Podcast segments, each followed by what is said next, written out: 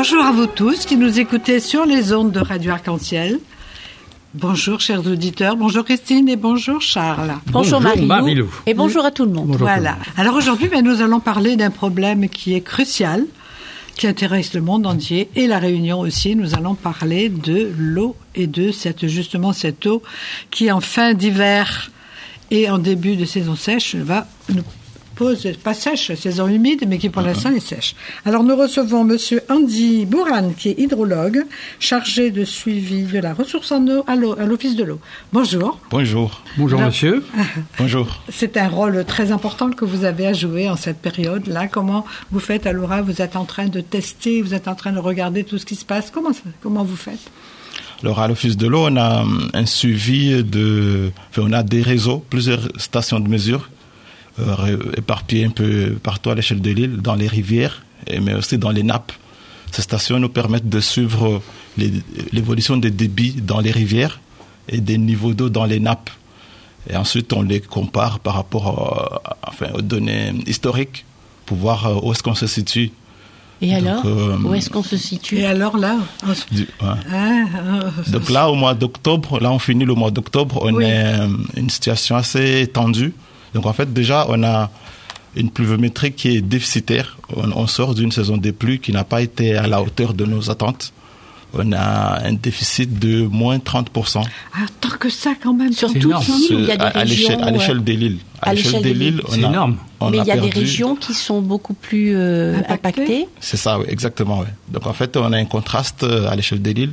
Le sud et l'ouest sont bien arrosés, sont relativement bien arrosés. Ils sont mieux arrosés Sont que l'Est. a- C'est l'inverse. Autrefois, c'était l'inverse. Oui, oui. Du coup, cette année, c'est c'est ce qu'on observe. On a une, euh, un secteur sud-ouest bien arrosé. Et à l'inverse, dans le nord et l'est, on a une, une pluviométrie qui est déficitaire. Comment vous pouvez expliquer ça, vous? Ça, c'est Vous, les c'est hydrologues, là, c'est quoi de- Le C'est- réchauffement climatique. Le réchauffement, c'est qu'il y a eu plus de nuages qui passaient de l'autre côté. Qu'est-ce qu'on, comment on peut dire? C'est qu'il y a euh, les alizés qui apportent les pluies vers euh, l'est, enfin sur la côte Oui. est, n'ont pas été présents. n'ont pas été présents. Donc on n'a pas eu la- les précipitations escomptées sur euh, euh, la, la- la- la côte est et nord. Et ça, on peut pas le prévoir. Ça, euh, non. C'est, c'est- là, c'est les, c'est les observations de Météo France qui nous indiquent ça. Chaque année, c'est euh, différent. Ouais. Donc Et on nous a, sommes on a, tributaires. À l'échelle de l'île, on a, en fait, on connaît plusieurs cycles. Donc en fait, c'est des cycles qui peuvent prendre plusieurs années. Et euh, depuis 2011, on est en train de traverser un cycle sec, c'est-à-dire qu'on a une pluviométrie qui est 12 ans quand même. statistiquement déficitaire. Et dans, ce, dans ces 12 ans, on a eu deux années excédentaires. On a eu d'abord 2015, on a eu euh, la pluviométrie plutôt excédentaire, et en 2018 aussi. Donc en fait, il y a eu deux années où on a eu une recharge assez importante, mais ça ne permet pas de rattraper tous les déficits Et cumulés. ça permet de recharger les, les nappes, les fameuses nappes phréatiques. Moi, quand on parle de nappes phréatiques, je suis bah, toujours la même question. Comment faites-vous pour savoir ce qu'il y a dans ces nappes?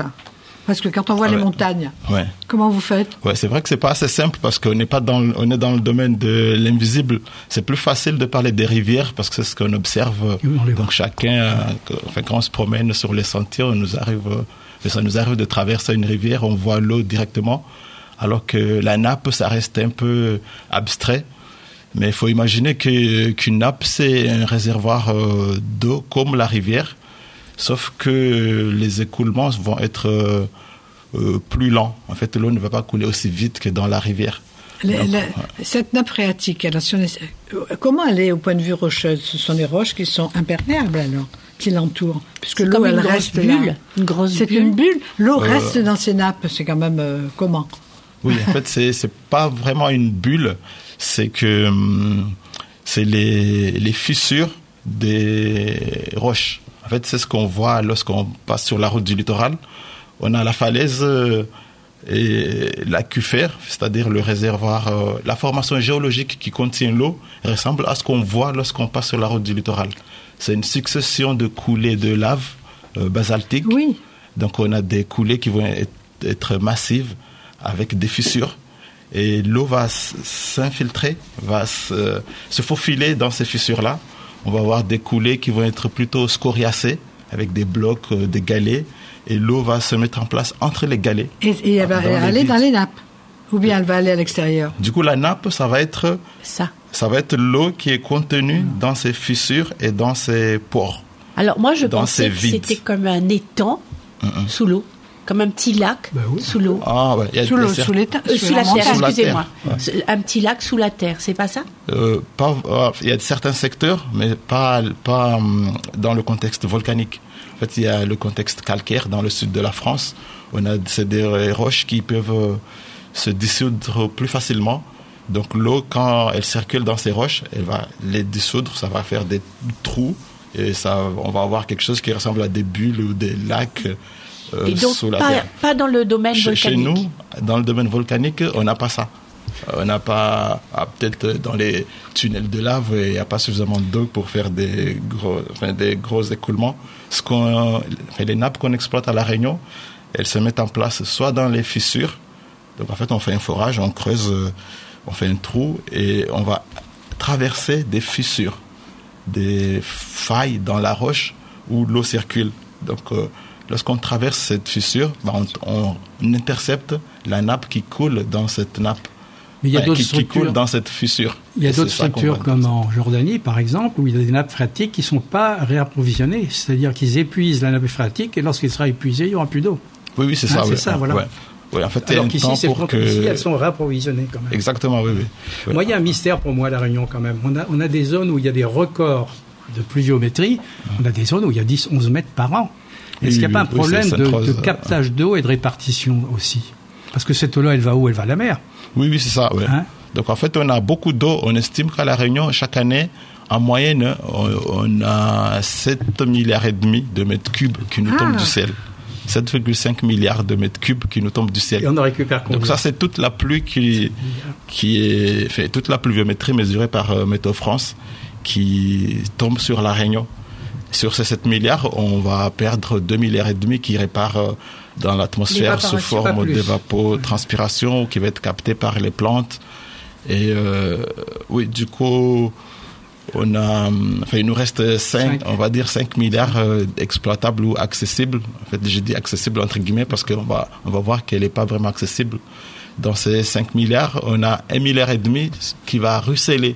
C'est ça qui va, c'est ce volume, volume-là qui va alimenter nos rivières. Et puis, euh, les 3 milliards et demi vont s'infiltrer.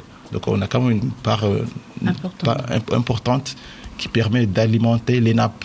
On avait demandé, pardon, on avait demandé à un géologue pourquoi ne pas faire plus de barrages à la Réunion, justement, cette eau qui repart à la mer. Mais il nous disait que c'était la structure du sol avec ces lames qui sont de différentes capacités euh, avec le volcan qui permettraient pas d'avoir des parois qui soient euh, étanches. Oui, oui, c'est ça, ouais. Hein, c'est ça Ouais. Comme on, On est peut- on sur une île. faire- euh, Oui. Ouais, en fait, on est sur une île quand même, euh, une île relativement jeune à l'échelle géologique, avec euh, des coulées qui sont récentes, avec qui comportent beaucoup de fissures. Donc, nos sols sont pas suffisamment imperméables. En fait, Ah. l'eau qui, Ça qui, arrive sur la Réunion s'infiltre. Ça, c'est dommage, parce qu'on pourrait faire, euh, quand on a ces gros, ces périodes cycloniques, quand on voit toute cette eau qui part à la mer, on se dit, ce serait tellement mieux si on pouvait la capter. Oui, oui. Mais Et- comme elle s'infiltre, on sait qu'elle va dans la nappe. Une fois dans la nappe, c'est vrai, elle cool parce que la nappe, c'est, on peut l'assimiler à une rivière euh, souterraine, mais qui coule euh, plus lentement parce que le, il n'y a pas un lit qui est tout tracé, c'est un chemin sinueux entre les fissures. Oui, oui. Donc euh, ça fait, ça, ça fait que cette eau va rester disponible plus longtemps. Comme l'écoulement est plus lent, l'eau de la saison des pluies va s'écouler sur euh, toute l'année. En fait, on peut intercepter une eau qui s'est infiltrée au mois de mars-avril. On peut l'avoir dans notre nappe jusqu'en octobre-novembre parce que les écoulements sont plus lents. Du coup, ça nous fait quand même un réservoir qui est pas facilement accessible parce qu'il faut quand même faire le forage. Mais, euh, Et vous savez pas où on en est. mais est-ce que ça serait pas aussi une solution d'avoir euh, individuellement que chaque personne fasse une réserve d'eau, c'est-à-dire que récolte l'eau des pluies Comme faisaient les grands-parents avec le fût pour arroser le solution. jardin. Voilà, les toilettes. euh, Ouais. Oui, oui, ouais, ouais, Ça serait peut-être une solution, vu toute cette eau qui tombe, qu'on en récupère au moins un peu. Bah, Je voudrais qu'on revienne aussi là sur les. Cette eau dans les nappes, elle est pure?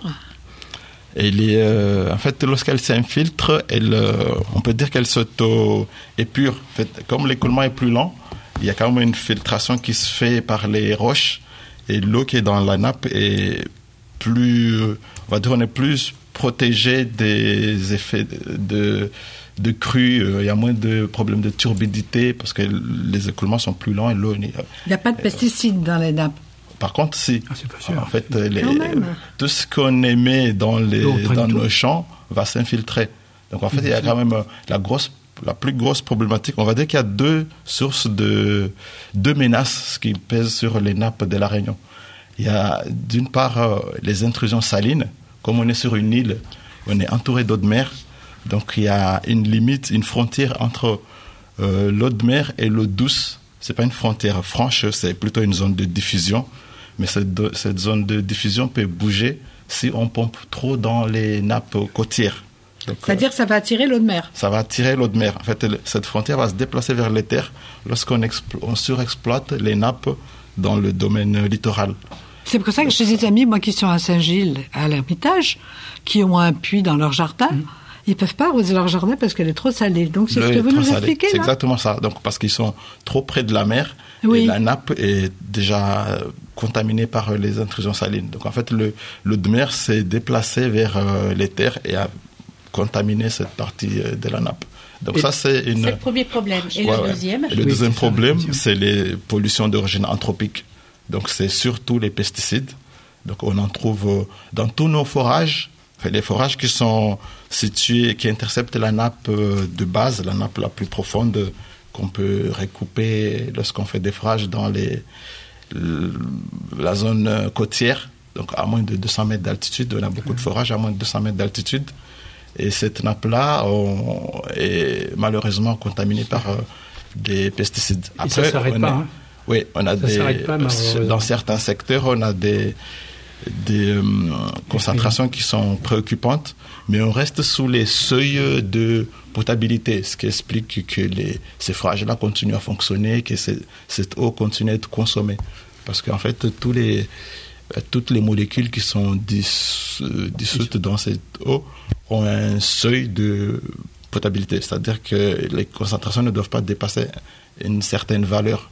Donc, dès lors qu'on reste sous ces seuils, l'eau est je peux pas considérée boire. potable. Si je tombe sur une nappe phréatique en me promenant, n'importe quoi, Une rivière. je peux, je peux pas boire l'eau. C'est pas. Euh, sur une nappe, euh, si vous... si faut je suis rentrée dans la je rentrais dans une caverne, on va dire. Ah. il, y a, y a, y a peu, il y a peu de risques. En fait, dans le, on, a, on, on retrouve, enfin, on détecte les, les pollutions, mais comparé à l'eau de surface, l'eau du sous-sol est quand même euh, plus Ouais, protégée. meilleure. Elle est déjà filtrée quand meilleure même. qualité. Oui, Avant oui. d'arriver Bah au fond, elle est Oui, oui, filtrée. ouais, ouais. Mais Ah, en, somme, c'est parce que l'eau, elle a raviné dans tous ces champs de canne, les champs de, de, toute- de, de- de l'agriculture Réunion, où il y a Oui, eu oui. des pesticides, où il y a eu des engrais, c'est ça C'est ça, oui. Tout ça va, arrive tout dans va les dé- nappes. tout va dépendre du cheminement de l'eau. Voilà. Donc, lorsqu'on est dans les hauts, euh, là, on prend l'exemple de la cascade Chaudron. Donc, Oui. en amont de la cascade Chaudron, il n'y a pas d'habitation, il n'y a pas Voilà. d'anthropisation. Donc, c'est une eau euh, qui est naturellement euh, propre, épurée. Il n'y a pas de contamination. Il y a très peu de contamination d'origine anthropique. C'est le cas pour les, toutes les petites sources des eaux euh, au niveau de la plaine, euh, des palmistes, plaine des Cafres, dans les planèzes des hauts. Lorsqu'on est en hauteur, on a moins, on est plus euh, en fait. On a des ressources qui sont plus préservées face à la pollution. On a une eau de très bonne qualité. Mais en plus des pesticides, il y a aussi les nitrates. Oui, oui, c'est Ça, ça. c'est ouais, l'homme ouais, aussi ouais. qui, euh, qui amène ça. C'est ça. Les Hein, élevages de cochons, vaches, de- Exactement, oui, oui. Donc il y a les, les élevages, il y a aussi l'assainissement non collectif, les fosses septiques. Exactement. euh, donc, lorsque- lorsque il, y a, le il y a système- beaucoup de choses à faire. des- Il y a beaucoup de choses à faire pour la Ah, il y a des gros chantiers. Donc, Des gros actuellement, chantiers. le- Tout le le- monde y pense. Vous, à Loré aussi, vous êtes en train de, de faire des études. Combien de points de mesure dans l'île vous avez Là, vous me parlez de toutes ces, euh, ces rivières. Vous avez beaucoup de- d'endroits où vous allez pour relever un peu l'eau et la Oui, quantité oui, ouais, ouais. On a, hum, alors pour le suivi de la chimie, on a 66 stations. Donc on a des, on a 42 forages qui sont prélevés. Donc c'est des forages et des sources. Et on a 24 rivières, de, de 24 stations à rivières sur lesquelles on fait des prélèvements pour mesurer les, pour suivre l'état chimique de l'eau. Et quelle est la rivière la plus polluée C'est la rivière Saint-Jean. Donc on est de loin, la rivière Saint-Jean, on est, enfin il est de loin la, le cours d'eau le plus impacté par parce euh, les le plus de contaminations. autour aussi Parce qu'il y a toutes les, on retrouve toutes les pressions polluantes euh, en amont, enfin, dans le bassin versant. C'est vrai. Donc on a les champs de canne, on a beaucoup de surfaces euh, euh, agricoles, L'élevage en haut. il y a euh, l'élevage ça. dans les Pour nos hauteurs, il y a auditeurs, les vous, habitations. vous la situez où, la rivière Saint-Jean? Saint-André, Sainte-Suzanne. Oui, c'est la rivière, c'est la frontière Entre entre, les communes de Saint-André et Sainte-Suzanne. Pourtant, elle semble, quand on la voit d'en haut, elle, se sent- elle semble toute claire. Oui, oui, Oui. oui, oui. Oui, parce que la pollution est hein. malheureusement, euh, Ouais. n'est malheureusement pas visible à, à l'œil nu. Donc c'est les prélèvements. En fait, on a eu, euh, on a fait plusieurs prélèvements. On, on fait des prélèvements. Enfin, tous les deux mois, on fait un prélèvement dans, les rivières, les stations que nous suivons. Et sur cette rivière-là, comme on avait des, on quantifiait plus de molécules, on a décidé de suivre à une fréquence plus, plus importante. On a prélevé toutes les semaines. Donc en 2021, on a fait des prélèvements toutes les semaines pour regarder un peu euh, comment évoluer la pollution. Euh, donc on se rend compte que la plupart du temps, c'est les événements pluvieux qui, qui lessivent les sols du bassin versant, qui ramènent de la pollution dans la rivière. Donc lorsqu'il pleut beaucoup, il y a, on, a, il y a une plus, enfin, on, on observe des pics de contamination. Après, ça reste pas longtemps, c'est le temps de, que la crue passe. Donc c'est euh, une eau qui n'est pas propre à la consommation? Ou alors vous devez la traiter après plus que les autres? Oui, elle doit être traitée. Il y a un captage plus en amont. Mais le, euh, la partie que nous, que nous avons suivie, c'est la partie en aval, le tronçon en aval. Et euh, c'est une eau qui est clairement pas, pas, Pas potable. Ouais. Qui a la responsabilité de cette eau, de la surveiller? Ce sont, les, ce sont les communes, non? Mais non, c'est l'orée. Ah non, non, non, non. La responsabilité de base, ce ne sont pas La- les, la- les la- intercommunales? La, en fait, la gestion de l'eau, le, la- l'approvisionnement de la population en eau, c'est une compétence de, des intercommunalités. Voilà, c'est ça, c'était les ce que je communes. voulais dire. Maintenant, c'est les Je intercommunalités. dis ça parce que vu les problèmes qu'il y a dans, dans- dans les Antilles, les problèmes qu'on a ici, les problèmes qu'il y a à Comores, le gouvernement est, intervenu à deux reprises au Sénat et à la Chambre en proposant de faire prendre lui-même en main cette responsabilité. Qu'est-ce que vous en pensez de ça? C'est Ah, presque une menace. Hein. Ah oui, ah, j'ai, pas. Pas suivi. C'est récent, hein, je crois, il y a c'est- 15 jours. Ouais. Donc l'État voudrait se mêler de, ce- de ça parce qu'il Bah, estime c'est un que ça va problème pas, euh, français, mondial, Ouais, ouais. tout. Quoi, hein. Ah, c'est mondial. Alors, en cette euh, en ce fin d'octobre, où on en est? Quelles sont les, euh, les estimations Là, on est vraiment en baisse totale pour toutes les rivières? C'est une période d'étiage C'est une période, tiens, c'est tous les ans, c'est pareil, on le sait. Ouais. Mais 2023, est-ce que c'est encore pire? Oui, donc là, on est. Alors, dans les rivières, on a hum, une tendance à la baisse. Entre, entre septembre et octobre, on a des débits qui continuent à baisser. Donc, euh, on a plutôt une ten- tendance à la baisse dans les rivières. On a sept cours d'eau qui sont déficitaires, c'est-à-dire que les débits qu'on observe sont inférieurs à ce qu'on a l'habitude d'observer pour le mois d'octobre. Donc Sans faire de la discrimination, vous pouvez nous les donner Ouais, si je les cite comme ça dans le, on va dire dans le sens des aiguilles d'une montre, il y a d'abord la rivière Saint-Denis dans le nord. Donc ça, c'est une situation qui reste quand même problématique parce que c'est une rivière qui est captée. Il y a un captage euh, au niveau de ouais, qui, qui alimente une, une grande, euh, enfin une bonne partie de la population de Saint-Denis. On a donc cette rivière-là qui est déficitaire. On a ensuite la rivière Saint-Jean, on en parlait tout à l'heure, qui est déficitaire également. Et puis dans l'est, on a le bras Panon, le bras d'Eliane. D'Eliane aussi, un point, un captage stratégique parce qu'il il assure l'alimentation d'une grande partie de la commune de Saint-André et puis de la totalité de Saint-Benoît. Donc c'est la, c'est le seul captage pour la commune de Saint-Benoît. On est déficitaire également sur euh, cette euh, station, mais on est, on n'est pas encore au, Seuil critique. critique. au, au seuil critique. Donc on a, en fait, on a un, un- un débit de, un seuil, on va dire euh, critique de 200 litres par seconde. On l'a pas encore atteint. Lorsque le débit baisse, jusqu'à ce seuil-là, on rencontre euh, Ah, les Donc captages. c'est 200 litres par seconde. Ouais, c'est ce qu'on observe sur euh, ce, sur ce captage. On a souvent des difficultés au niveau de l'approvisionnement, au niveau du, cap, du fonctionnement du captage, et ça engendre des coupures d'eau sur, Saint-André. Et Donc, 200 Captage litres, de Saint-André, ça, Saint-André et Saint-Benoît. pour ça- aller bien. 200 litres par, euh, Seconde. par seconde. par seconde. Ah, Ça voilà. nous semble pas mal. mais voilà, mais attendez, c'est c'est juste euh, un raisonnement comme ça de voir l'eau qui coule, quoi. Pour nous, elle coule 200 litres par seconde, c'est pas mal. Mais non, c'est pas suffisant. Oui, c'est pas suffisant parce que tout ne peut pas être capté. Donc en fait, euh, il y a quand même un débit qui, on, appelle, euh, on parle de débit réservé, un débit qui doit être laissé à la rivière pour qu'elle continue à couler jusqu'à jusqu'en Oui, mer. oui. Du Et coup, on, imagine euh, quand même qu'un jour on se sert de l'eau de mer, qu'on la dessale, ou c'est pas en perspective cette solution ici? on on n'espère pas en arriver là parce que Ouais, c'est d'accord. en fait c'est une solution qui qui reste très oui c'est ça Très coûteuse. très Voilà, coûteuse et très énergivore parce Donc c'est pas envisagé pour le moment. c'est pas envisagé pour le Alors, moment. donc euh, Euh, Votre constat là, bon, il n'est pas encore tout à fait alarmant, mais est-ce à dire que nous avons tous un rôle, nous, là, à jouer déjà euh, en cette fin d'octobre On ne sait pas quand les premières, les prochaines pluies vont arriver, on ne peut pas savoir. oui oui oui donc habituellement nous, déjà, qu'est-ce qu'on peut faire C'est mi-décembre. Ouais, ouais. Ah, jusqu'à mi-décembre, il faut qu'on patiente. Mais qu'est-ce qu'on peut faire en attendant? On peut prendre des douches. alors euh, bah, en fait c'est euh, chaque, chaque chacun peut agir euh, à, Chacun à- peut faire quelque chose. peut faire quelque chose à son niveau. Donc il y a déjà la première des choses, c'est les économies d'eau, c'est utiliser cette ressource avec euh, parcimonie, éviter euh, d'utiliser l'eau potable pour un usage qui ne nécessite pas une eau potable. Privilégier le plus euh, euh, pour l'arrosage euh, des Ouais, mais quand il jardins. pleut pas, Oui, oui, ouais. donc là quand, quand il pleut pas, on est Parce que à, la- à la Réunion, ben, quand on se souvient des autres années, l'eau c'était pas un problème. Donc les Réunionnais et les, les oreilles et tout le monde, on a pris l'habitude d'utiliser beaucoup d'eau. Dans les jardins, on voit les gens qui lavent leurs trottoirs et tout ça.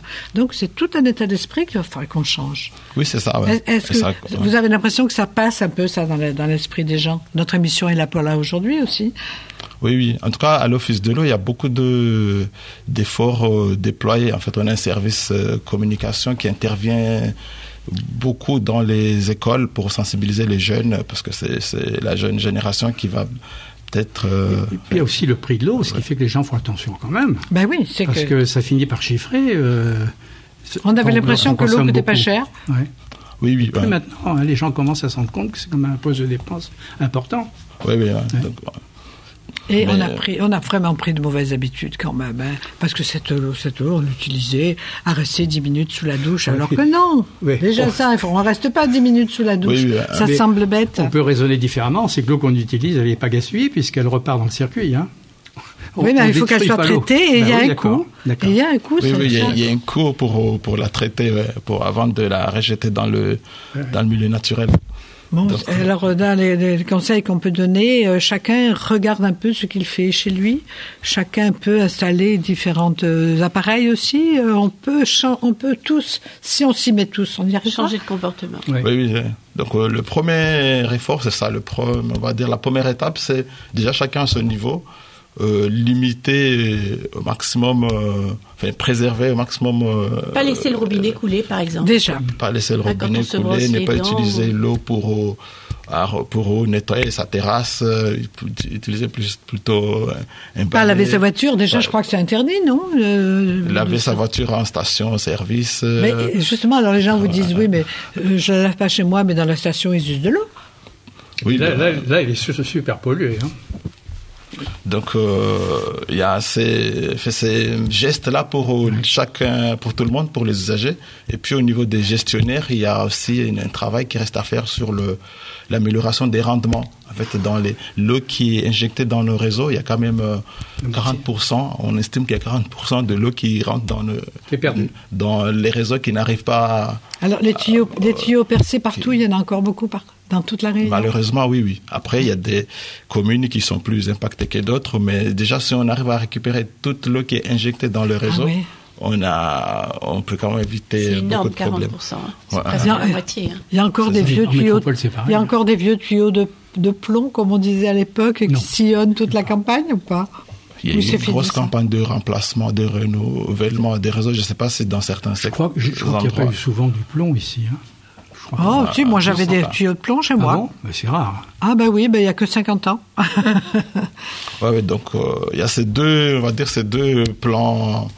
Enfin, dans le plan d'action, il y a les économies d'eau à l'échelle de chaque, de tout le monde, des usagers, et puis au niveau des gestionnaires, il y a cette lutte contre les fuites d'eau et une amélioration des rendements. Combien on utilise par personne par eau d'eau par jour? Est-ce que vous avez fait un calcul là-dessus? Combien Ah, il y a la, la valeur que vous avez donnée euh, Oui. tout à l'heure, les 200 litres. euh, 200 ouais. litres. Ça semble beaucoup. énorme, hein, oui. c'est Donc c'est euh, après c'est beaucoup, c'est la, fait la la vaisselle, la douche, etc. C'est des Les toilettes. les, et- les toilettes, etc. ouais. Il y a une solution, mais qui coûterait très cher, c'est le double circuit d'eau, c'est-à-dire Eh un circuit d'eau potable pour boire et la cuisine, et l'autre circuit pour faire tout le Eh reste. oui, ça fait double tuyau. On pourrait, oui, mais ça pourrait peut-être s'envisager aussi. Un Oui, jour, oui, ouais, ouais. parce que ça coûte très cher finalement. Alors, ben, on vous souhaite beaucoup de courage et vous venez nous tenir au courant. Le jour dès qu'il pleut, que vous nous dites, ça y est, les nappes sont rechargées. On va attendre quoi? Il faut attendre à la fin de l'année pour savoir quand, quand est-ce que... Là, il y a un comité sécheresse qui est prévu la semaine prochaine. Donc en fait, c'est à ce moment-là que le Sécheresse. oui, une, une, c'est une réunion euh, qui réunit les acteurs de l'eau. Donc il y a l'Office de l'eau, Météo France, euh, il y a tous les exploitants. Et on fait un peu le bilan en fait.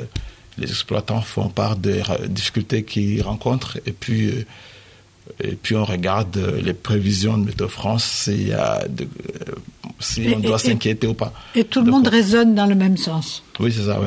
Hein, les En fait, c'est l'approvisionnement en eau, c'est c'est vital, quoi. Oui. Donc c'est à la sortie de ce genre de réunion que des décisions qui concernent des plans de coupure peuvent être prises, par exemple, sur certains secteurs, des arrêtés de restriction des usages sur certaines communes. Donc c'est ce qui s'est passé actuellement à La Réunion. On a 15 communes qui sont concernées par... euh, 15 15 communes qui sont concernées par euh, un arrêté de restriction des usages. Donc sur les 15, on a 8 communes qui sont plus en vigilance. Donc c'est c'est une mesure plus plutôt pour prévenir qu'on arrive à une situation critique. Et on a 7 communes qui sont en alerte. C'est-à-dire qu'on observe déjà un manque euh, euh, dans les captages. Et euh, du coup, il y a ces arrêtés-là qui limitent les restrictions, enfin, qui, limitent l'usage et qui autorisent euh, les gestionnaires à mettre en place des plans de coupure. Parce qu'il y a la consommation des particuliers, mais aussi toutes les industries. On a quand même maintenant à La Réunion aussi beaucoup d'industries, beaucoup d'entreprises qui consomment aussi beaucoup. Est-ce que là, il y a des discours, il y a des messages à faire passer? Vous aussi, vous travaillez aussi pas que pour les particuliers? Oui, c'est oui, oui, une, général. c'est une quoi. sensibilisation à, à destination de tous les publics. Donc c'est pas, hum, c'est pas, enfin c'est tous les consommateurs, tous les usagers sont, sont concernés. C'est pas uniquement euh, l'usage domestique. euh, Et nous pouvons tous agir. c'est ça. On va dire ça comme exactement. ça. Ouais, ouais. Merci. Alors, vous êtes monsieur Andy Bourane, vous travaillez à Loré. Merci de être venu nous donner un peu tous ces renseignements. Je vous en prie. Et puis, on va, ben, on va essayer nous aussi. On vous a entendu, on va essayer. Puis, on espère que les auditeurs aussi vont faire attention. Ok, je vous remercie. Merci à vous. Merci, au Au revoir. revoir, monsieur, Au revoir. merci.